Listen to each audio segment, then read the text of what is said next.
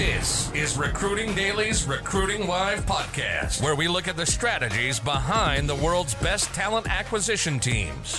We talk recruiting, sourcing, and talent acquisition. Each week, we take one overcomplicated topic and break it down so that your three year old can understand it. Make sense? Are you ready to take your game to the next level? You're at the right spot. You're now entering the mind of a hustler. Here's your host, William Tincup. This is William Tincup, and you are listening to the Recruiting Daily podcast. Today, I have Rob on from Almas Insight, and our topic is using data to guide you out of the HR darkness. Rob, would you do us a favor and introduce yourself and Almas Insight? Sure, William. Thanks for having me today. My name is Rob Savette. I'm the CEO of Almas Insight. And Almas Insight was formed with the concept of measuring human capabilities and being able to factor the who of somebody into your decisions about things like hirings and reorganization and attrition and other issues that face businesses today. And it's a big issue. It has a lot to do with how your workforce can produce, as we've seen since COVID, when things change so rapidly. The who matters more and more. So, the first of all, let's talk about how you've seen HR prof- professionals interact with data because historically we've sat on payroll data, like we've sat on a ton of data. I don't think we've done a great job historically of understanding how important data is to HR and recruiting. So, what's your just your if you were going to do a data literacy test with HR professionals. And again, I think it's going to be relatively low, but it's okay. I just want to get your take on their approach and what you think they they they know about data. Well, I think that HR is uh, very similar to what we've seen in the last 20, 25 years throughout organizations. Piece by piece, we start to recognize in a digital world the value of data and the tools that you can evolve and develop to utilize that data when we went from mortar and brick, bricks, excuse me, mortar and brick selling to uh, to online selling, then it was a new revolution of tools that enabled you to see those orders, see those customers, interact with those customers, more humanize those customers. And it took a while for those tools to settle out. And I think, you know, the irony is the single most important asset you have in your company is your human capital. But the like the irony is, it's the, one of the last areas that we're really getting to. I think that part of that is because the technology has now evolved with tools like ours and others, where not only can you take the sort of forensic data, the age, gender, location, employment years, hard skills data, but you can augment that and supplant that with data that's live and currently evolving with people who are learning new skills and are developing new abilities and are demonstrating human capabilities that you can use in different places. So I think the literacy comment is really interesting, but I think part of the literacy issue is we're just beginning to develop the tool sets that you can use moving forward. So let's talk about the darkness, the HR darkness. Okay, so again, in other parts of the organization, some of this stuff is already kind of roughed out in a little bit far, further advance. Fair enough, but in HR, okay, there there is a darkness in terms of okay, now you're sitting on data. It's all kinds of different data, siloed data. And again, I think even the practitioners that are good with data don't trust the data. Like they want the data to be perfect, which I totally understand. But talk to us a little bit about the HR darkness. For the start, for the last to the first, I think I really respect HR professionals. I think yeah, they are a little reticent, they are a little careful, but I think a lot of that stems from the fact that they are so cognizant of the fact that these are human beings we're talking about and it's their careers. Yeah, it's their lives. So they want to make sure that we all can make mistakes, but let's do our best efforts to make sure that we got it right. And I respect that. And I think that the best, prof- I think I see a lot more of that than people who aren't involved with HR realize. So that's really good news. But it does make them more reticent. It does make them cautious. It does right. make them question a little more. I think the darkness part in particular right now is really interesting. The senior execs of companies, myself included, we look to those professionals and we say, hey, what's going on? Really right. simple questions right. in our mind. but when people are being when we, for example, just take the last 48 months, when those kinds of things happen, work at home gets introduced and the tr- great resignation, the great transformation that we're going through in the workforce, when we're hiring like crazy, you're letting go like crazy, you're hiring back. At the same time, these companies are letting thousands of people go, they're hiring thousands more. That kind of world is, it creates a darkness. It creates, unfortunately, no one wants their boss to come to them and say, So what's going on there? And you say, I don't know. It's changing. Great you know, it's question. changing. yeah, it's a career limiting question. That- what do I pay you for? I pay you to That, know. Michelle, is a fantastic question. yeah. So- I'm, I'm so glad you asked. I am so glad you asked. Oh my good. Oh wait a minute. I think I have a phone call. Anyhow, as people listen to this, whether or not I think a lot of this stuff, especially with data with HR professionals, is that everybody's on a different journey. Some people are they've been they've had great experiences. They've got great applications. They got great consultants or mentors helping them through whatever and they just love data. Okay so there's that and there's other journeys but for the folks that aren't quite started yet in the way that uh, we're thinking about it how do they get started? Let's what's some of the i'd say table stakes but basically when we look at the data what should they be starting with and saying okay let's build maslow's hierarchy of needs for hr data Yeah, that is someone now we're touching upon some of the philosophy almost. it's and it's a little different, I think, than pe- than people realize. We, I've run a couple of companies, and they weren't the same. The two companies weren't the same, and no company I've dealt with has been exactly like the company before it. So one of our sort of our foundational pillars is when going after this issue, there is no one solution. There is no empiric measurement that works for all. The person who could be a great customer service rep in company one may not be a great customer service rep or a good fit in company two. So for us, the data starts with you. In other words, it's not just a candidate and it's not some set of rules out there that say gold star or fail. It's what's going to work in your organization? What are you looking to add to your organization? Where are the places you can enhance? Where are the directions you want to turn in? And so for us, it starts with measurement in your own company. And so one of the things that we found was some of the data that we wanted, some of this human capability data was lacking. So we we have a very extensive experience in gathering data through the use of gamification. So we utilize gamification and AI to put together something that, you know, first steps takes a look at your organization.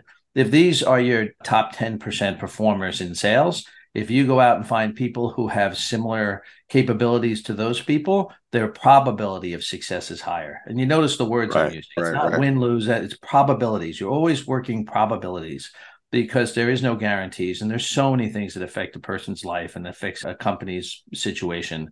What we do is first we develop baselines and then from those baselines you can do what what's classically known as culture fit, to find people that fit into your culture.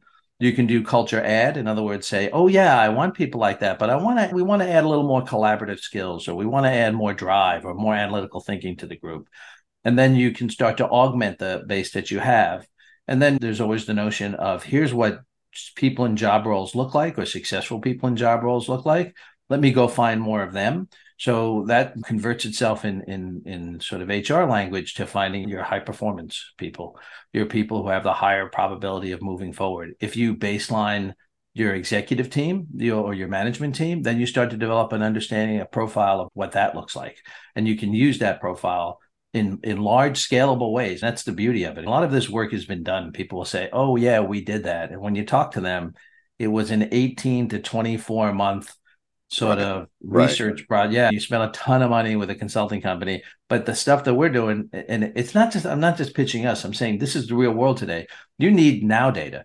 You don't need in nine months we'll know what's going on and then we'll build a plan for the next three years. you, yeah, you need to know this quarter, last quarter, where are we trending? How are we changing? When you look at the the pivots we've seen since certainly since COVID with work at home, then thousands of people coming in, not coming in, hiring a ton, letting a ton go, hiring different kinds of people. The data needs to be real time, it needs to scale, and it needs to match your company. Those are the three takeaways from that long, long speech that I went to. But that's the kind of data that really matters, I think, to HR professionals today. And let's be clear about this, William. They have a, a ton of data, right? You Right. have, yeah, you have data about people, about your organization, what we're talking about is how can you augment that data and then put it in a package so that it's really usable at what we call business actionable.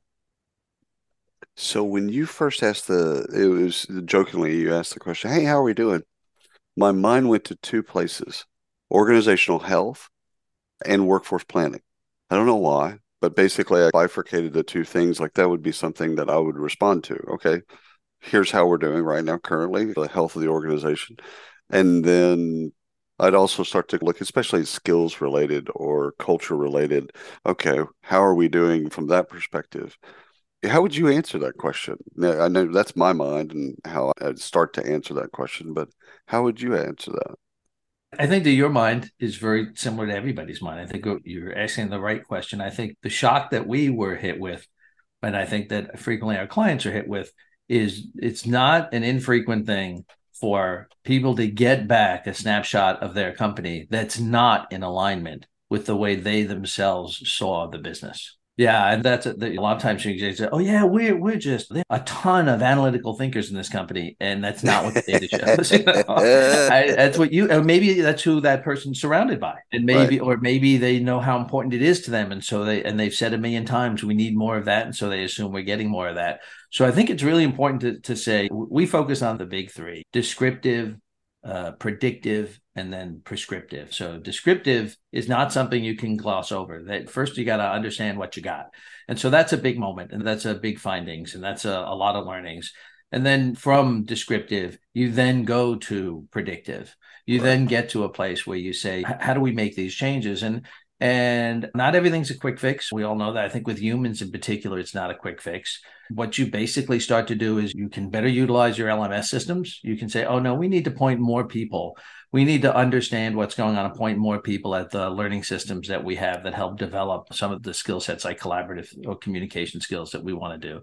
And then some of it is folding it into your hiring process where you just incrementally, as you move forward, start to add more people with more capabilities and build teams that more reflect the way you want the business to be and the direction that you're being in. And then not to go back to a thing, but you know, that's why the beauty of having immediate sort of measurement tools at your hands is so important because on a weekly, quarterly basis, you can go back and see, are we incrementally making that change? Are we starting to increase this capability? Are we starting to cover those? Are there new deficits that are starting to come in? And then you can fold it into sort of the predictive thing because your senior management always has a significant window of view that's further ahead than the immediate practitioners in a company, for the HR people, for example.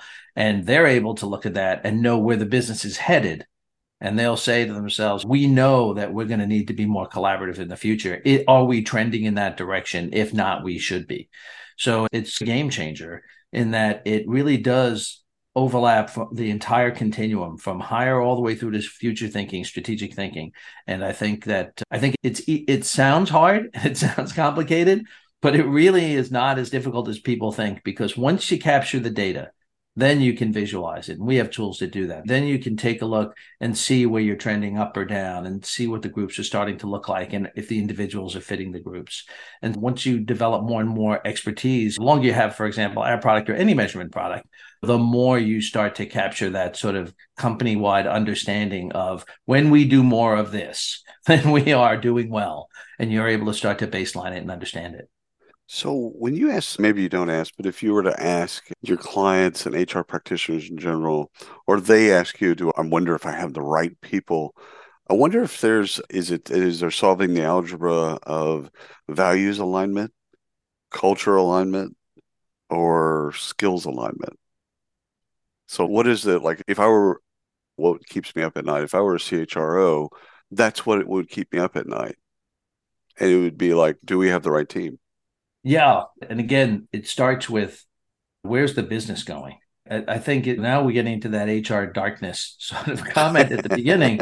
It, the business leaders represent to the HR professionals what kind of a business they want it to be you know we want this to be a service oriented business. In this in the next six months of this company it's going to be all about introducing new products and innovating. The business leaders and they usually have a pretty good sense certainly in that window of time like the next six months 12 months they have a good sense of that.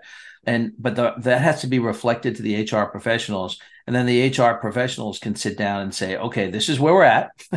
And does that is that reflecting what i'm being told we need to have and make recommendations saying you know what? We need to start training up our people in these areas reskilling or we need to be bringing in more people with a background in customer service or in innovation or who are more open thinkers have more drive and more creativity. So that that kind of dynamic is a great conversation now because it's not let me figure out how we're going to do that or how we're going to measure that. You're able to come back and say, what we see here is the workforce needs to come up to speed on analytical thinking if we're going to become a more of an engineering company.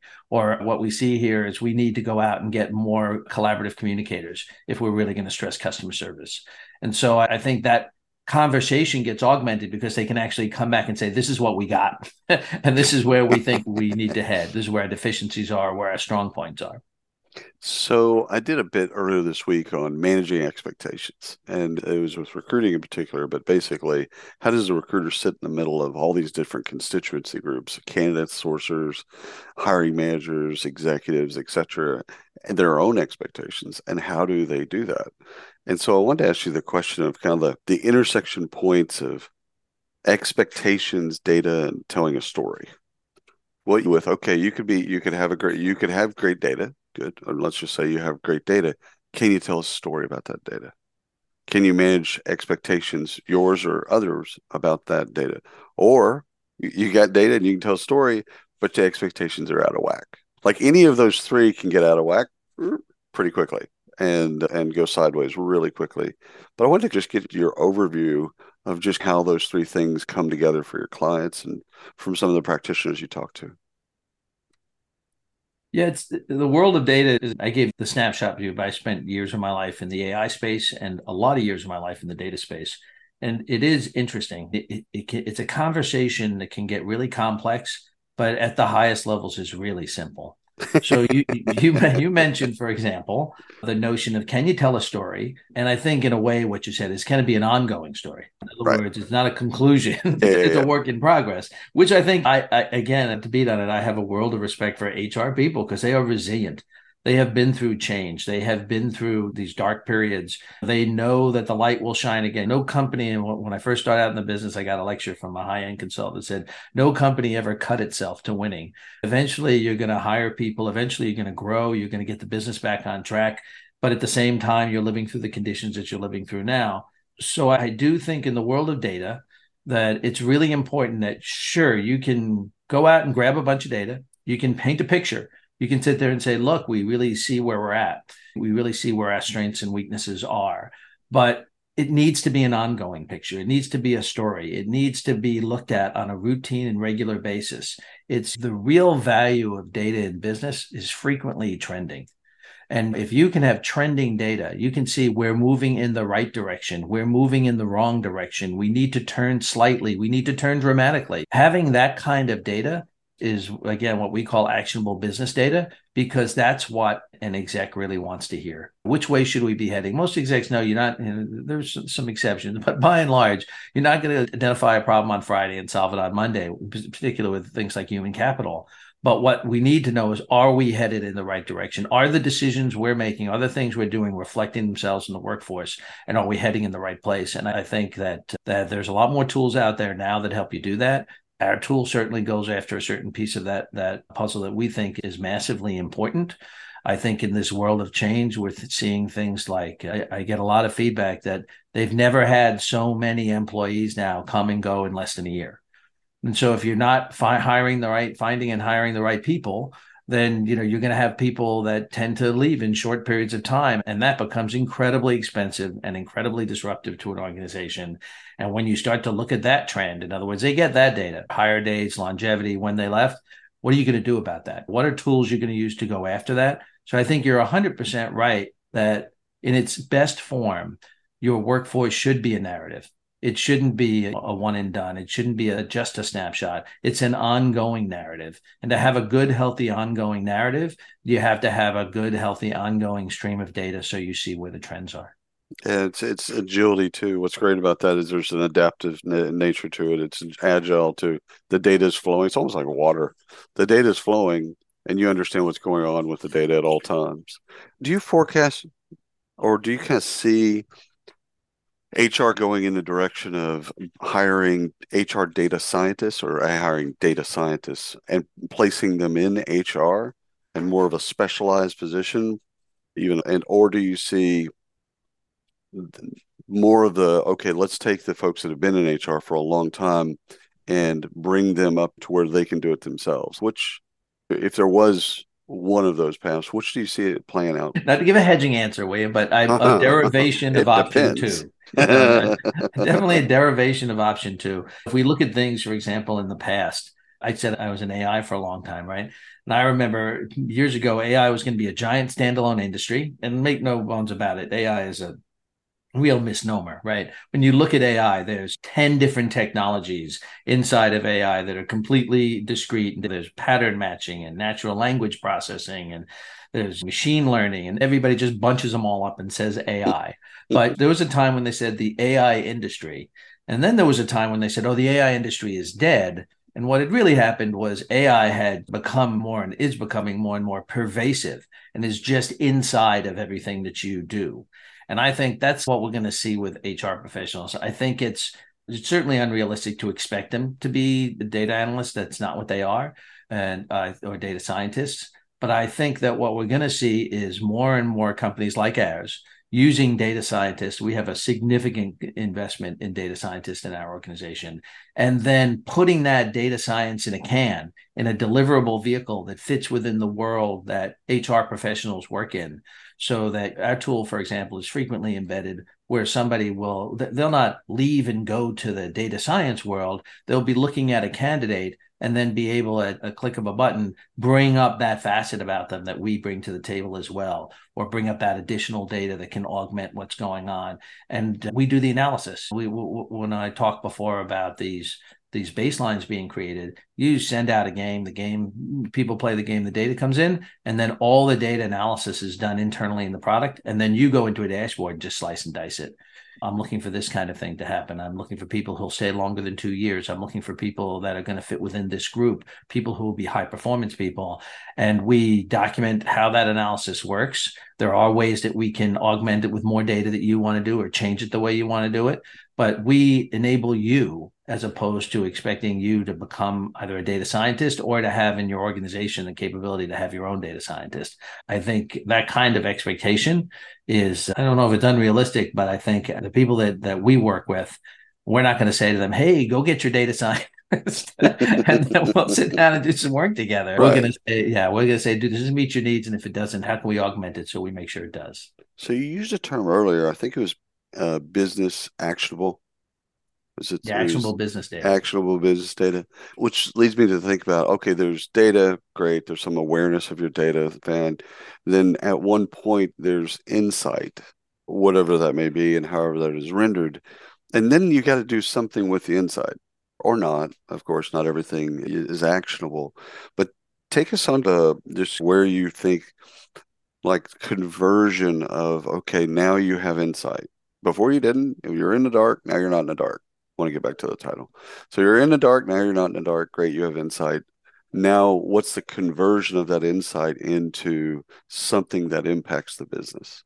Yeah, you know, it's, it's interesting. I think it takes longer to ask that question than to answer it. And I think that is some of the misnomers or some of the things, the misconceptions that are out there are that, you know, that this must be really difficult and complex. The problem identification that you just went through is really difficult.